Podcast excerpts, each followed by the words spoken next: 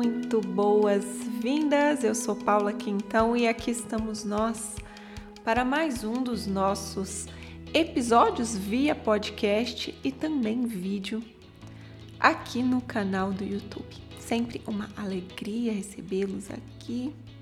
Gostando muito porque vocês deixam seus comentários, vocês se inscrevem, vocês compartilham aquilo que pode fazer sentido para outras pessoas. Então, o meu agradecimento, porque é uma forma de multiplicar o meu trabalho feito cuidadosamente em partilhas por aqui.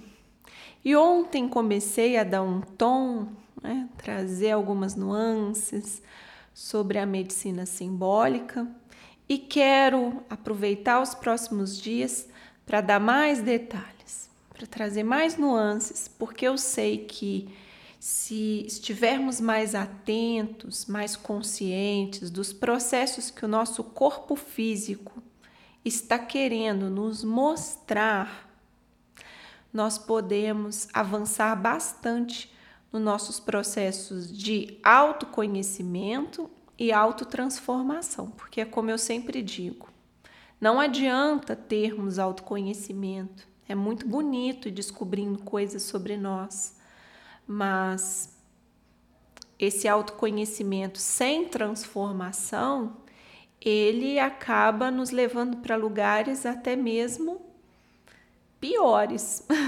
porque eu começo a ter muito conhecimento sobre mim, me volto a esse umbigo, que é o centro do meu universo, que se torna o nosso próprio umbigo, e não uso essas descobertas para me transformar. Então eu vou acumulando percepções sem fazer nada com elas e elas vão vir cobrando. É, a quem muito é dado, muito será cobrado. Então, nós precisamos, nesse caminho de descobertas pessoais, atuar nos transformando, que é como realmente contribuímos para o todo. E por falar em contribuir para o todo, vou aproveitar essa abertura aqui para dizer que estamos em novembro, é quando eu gravo esse episódio, final de novembro. E essa época é a época do final do ano em que eu abro inscrições para os meus rituais de fechamento e abertura de ano. Eu amo, amo conduzir esses rituais, é uma época muito especial para mim. Então, as inscrições estão abertas. Quem ainda não participou, eu sugiro que vejam a proposta, que vejam como funciona. Se tiverem dúvidas, podem me perguntar. E a quem já veio, que sabe que é muito bom viver em consciência esse período que vai do final de dezembro até início de janeiro. As, as inscrições estão abertas, as vagas estão abertas e estou em período recebendo vocês. Sim? Vamos dar sequência aos nossos entendimentos da medicina simbólica? Eu quero trazer hoje a história do meu punho, que eu citei no vídeo anterior, tá bem aqui, o punho que se estilhaçou em 2016, exatamente nessa época de 20 de. Foi exatamente no dia 20 de novembro. Então tem. É, fez aniversário agora. Né? E foi um período muito especial para mim, apesar de, lógico, né? Você ter ali todos os desconfortos que envolvem algo acontecer no seu corpo físico, algo algum problema acontecer no seu corpo físico. Eu estava em viagem com a minha filha. Estávamos viajando 15 dias mais ou menos. Passamos por Londres, passamos uma semana lá, eu acredito. Eu até cheguei a fazer, se não me engano, foi nessa viagem que eu cheguei a fazer um encontro. Fiz um trabalho em Londres e tudo assim fluindo muito bem na nossa viagem, tudo tranquilo. Né? Até que migramos de Londres para Barcelona e lá ficamos num apartamento também que era muito agradável, muito, uma gracinha, tudo muito bonito. Para ir para o quarto tinha uma escada de madeira, tá? então eu ficava em um quarto, a Clara ficava em outro E nesse dia em especial eu já estava há duas noites tendo uma febre. Quando eu vivo processos de febre, eu não posso generalizar isso para todas as febres, tá? Mas eu já sei que eu estou passando por algum processo de transição. Alguma coisa dentro de mim está movendo de um lugar para outro. É como se fosse um despertar, sabe? Trocando ali a trocando algumas partes, morrendo umas para dar lugar a outras. Então eu estava nesse processo. Tinha encontrado meu amigo de caminho de Santiago Friends em Londres. Ele, sempre que eu encontro com ele, é bem, mexe bastante. Ele é um homem terapeuta, só na presença dele ele já é um terapeuta. E eu estava movendo algumas camadas internas. Passei duas noites com febre, não tomei Nada, porque também deixei a febre atuar no meu corpo, não estava nada muito grave assim. Mas fiquei ali um pouco cambaleante naquela manhã do dia 20 de novembro. E nesse dia, uma amiga, ela ia chegar, e o que, que eu pensei? Eu vou liberar essa cama aqui para ela e eu fico no sofá, eu fico uns dias no sofá, né? ceder a cama para ela se hospedar com mais é, conforto. E daí fui arrumando, né, tirando o lençol, tá, afinal tava com, tava com febre, fui ajeitando, deixando tudo arrumadinho.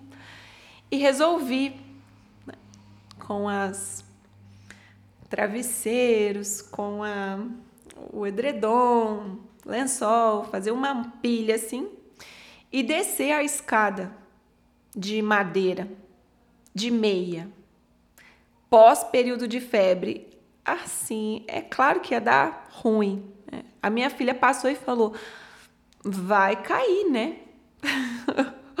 e aí não deu um minuto, já estava poucos segundos depois, já era o barulho concretizando a profecia anunciada da Clara. Né? Vai cair, de fato eu caí. Eu bati aqui as minhas costas, bati a mão, eu na hora de cair eu não caí direito, acho que se eu tivesse o treinamento de goleiro que meu pai tem, né? Eu não teria caído daquele jeito. Mas não sou goleira, então eu caí e. Hum, quando eu olhei o meu punho, quando eu olhei, quando eu olhei, quando eu olhei, tava horrível, tava horrível. Eu pensei, meu Deus. E assim, doía, mas também não era uma dor tão, tão, tão, tão, tão intensa quanto eu no meu imaginário, né, seria uma dor assim tão intensa para um para quebrar algo no corpo. Né? Me dava muito nervoso olhar, tava doendo, mas me dava muito mais, hum, meu Deus, a mão tava totalmente fora do lugar. E dali eu embrulhei a mão para não ficar olhando tanto. Fui para um hospital. Eu tinha seguro viagem, então foi tudo muito bem cuidado durante o processo do hospital me receber. E dali eu iniciei um processo de percepção simbólica. Aquilo foi a minha iniciação, posso dizer assim. Né?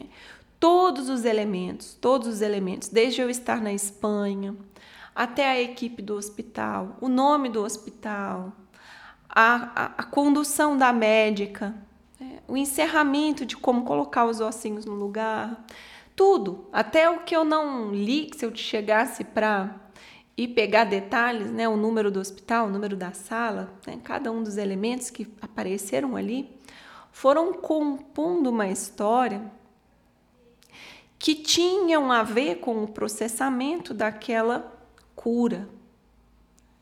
Aquela cura. Naquele momento, eu fui engessada até aqui, assim, o gesso era enorme, né? Para imobilizar mesmo o punho.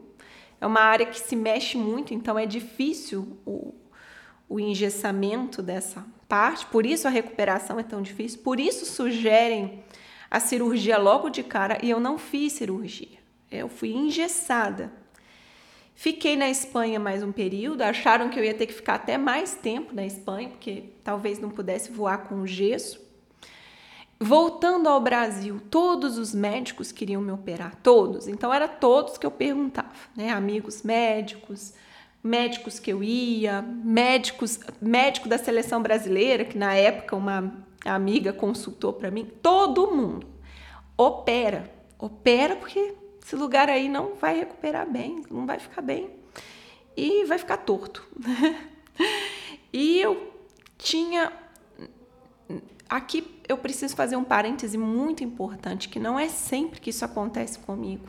Né? Da medicina dizer uma coisa e eu não, não concordar, mas e eu tenho medo de fazer isso, porque quando a medicina diz algum caminho, parece para mim assim, meu Deus, né? esse caminho aqui eu tenho que tomar cuidado, porque a medicina está mostrando alguma coisa. Então a medicina estava me mostrando, opera. Mas dentro de mim, eu sentia que não era para operar. É, o meu pai, de certa maneira, dizia: olha, busca outra, busca outra opinião. Mas eu continuava buscando outra opinião e todas as outras opiniões eram a mesma opinião. Mas um amigo, Friends, que eu acabei de citá-lo, ele dizia: Paula, essa é a mão do feminino. É, essa é a mão do feminino, é. Você tem que fazer um trabalho aí com o feminino em você. E eu sabia né, que naquele momento as minhas dificuldades vinham dos aspectos do feminino, do relacionar, do abrir-se para o outro, do confiar, do se entregar, do trabalhar menos para abrir mais espaço para as relações. Eu sabia, era verdade. Então eu fui fazendo um trabalho interno de transformação que não somente o meu amigo Friends me falou, Paula, tem isso, mas todas as outras terapias que naquele momento eu conhecia. Então, o Theta Healing, o Body Talk, a leitura de aura, que também pode ser conhecida como leitura do inconsciente, todas as outras, né? O próprio Reiki.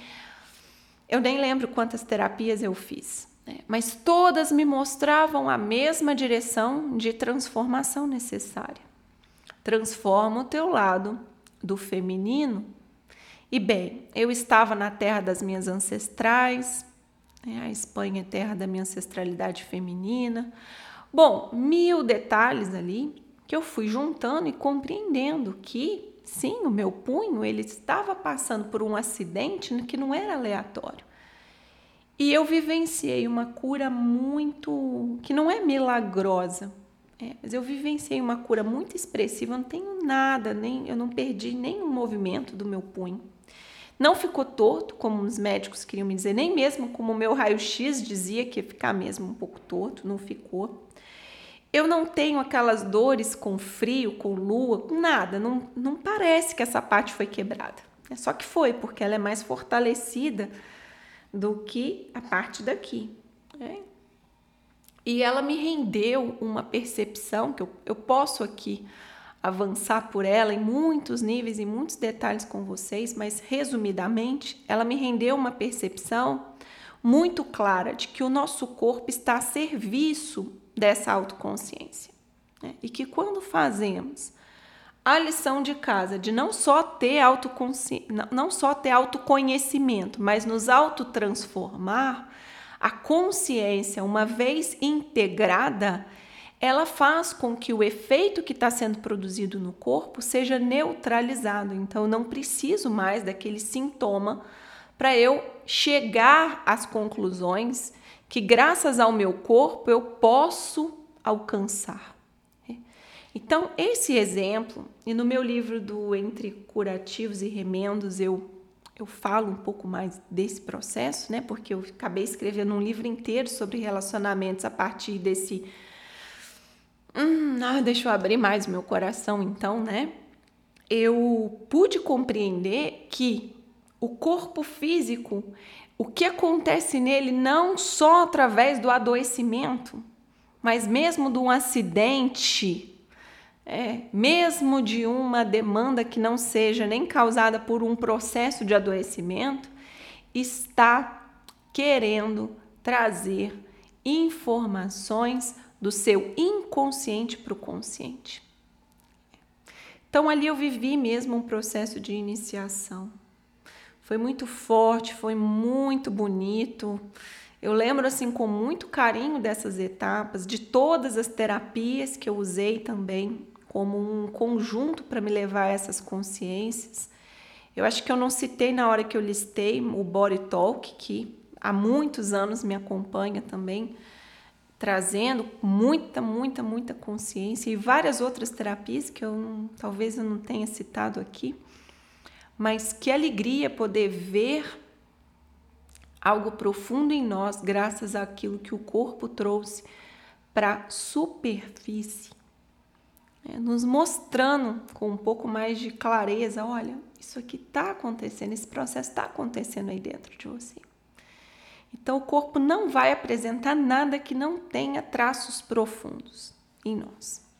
Esse é só um exemplo para ilustrar né, o que eu quero apresentar para vocês como possibilidade, para que a gente possa se abrir para a possibilidade de compreender o que o corpo está querendo comunicar, para irmos a essas camadas mais profundas de entendimento e consequente transformação.